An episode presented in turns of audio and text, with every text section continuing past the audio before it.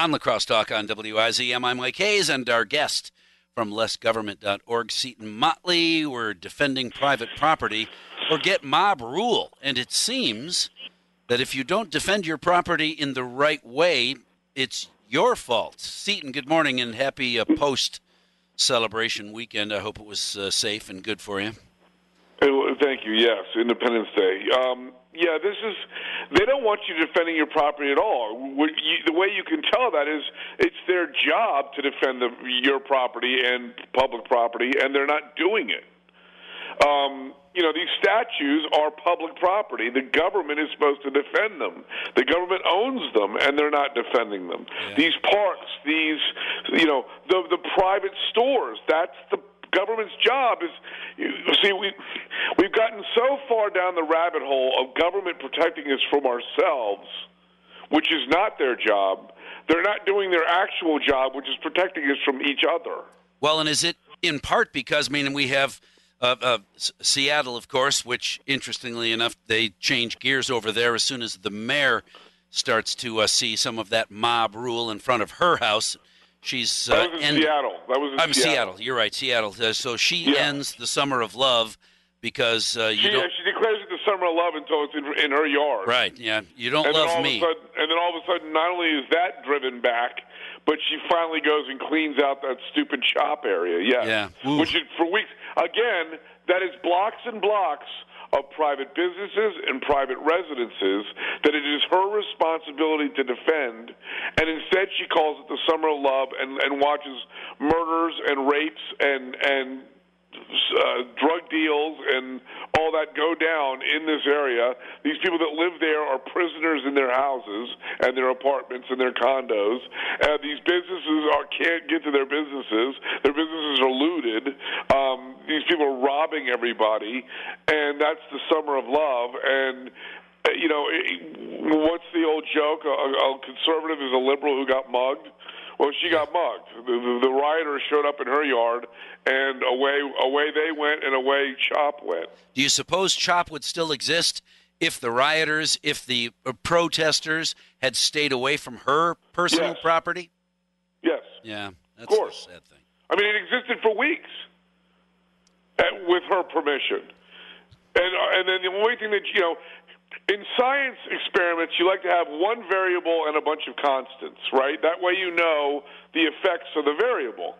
Well, the constant was CHOP. That had been there for weeks. What changed? CHOP moved into her yard.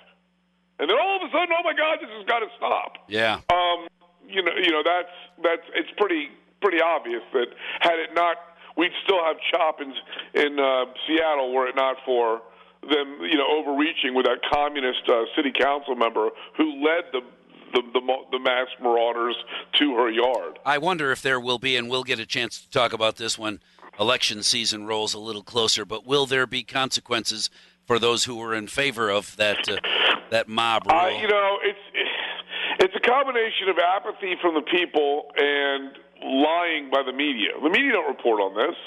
No, the media don't tell Americans about this. They're too busy, you know, freaking out about. There were nine de- deaths of unarmed black men at the hand of cops in 2019. Nine. Five of the nine attacked the cop first. So this is a nothing story that has turned into a you know George Floyd is a horrible story, but it is. Can we please stop pretending that it is anything other than an anomaly, a statistical anomaly in how cops interact with the public, and we're building this whole movement based on this. Meanwhile, the cops pull out of New York, the cops pull out of Chicago. We're having 30, 40 murders a weekend now, mostly black on black, and nobody says anything. You know, I always say whenever we decide to fixate on one murder or one death or whatever, eh, I always say, okay, we fixated it on it now for two weeks, three weeks, four weeks. How many murders have taken place since then? In the meantime, sure. That, that, that don't get. I, it's kind of like how we treat endangered species. Like uh, 2,000 species or more go extinct every year. We arbitrarily pick one and go, we got to save this species. Oh, well, no, we don't. You know, species go extinct all the time.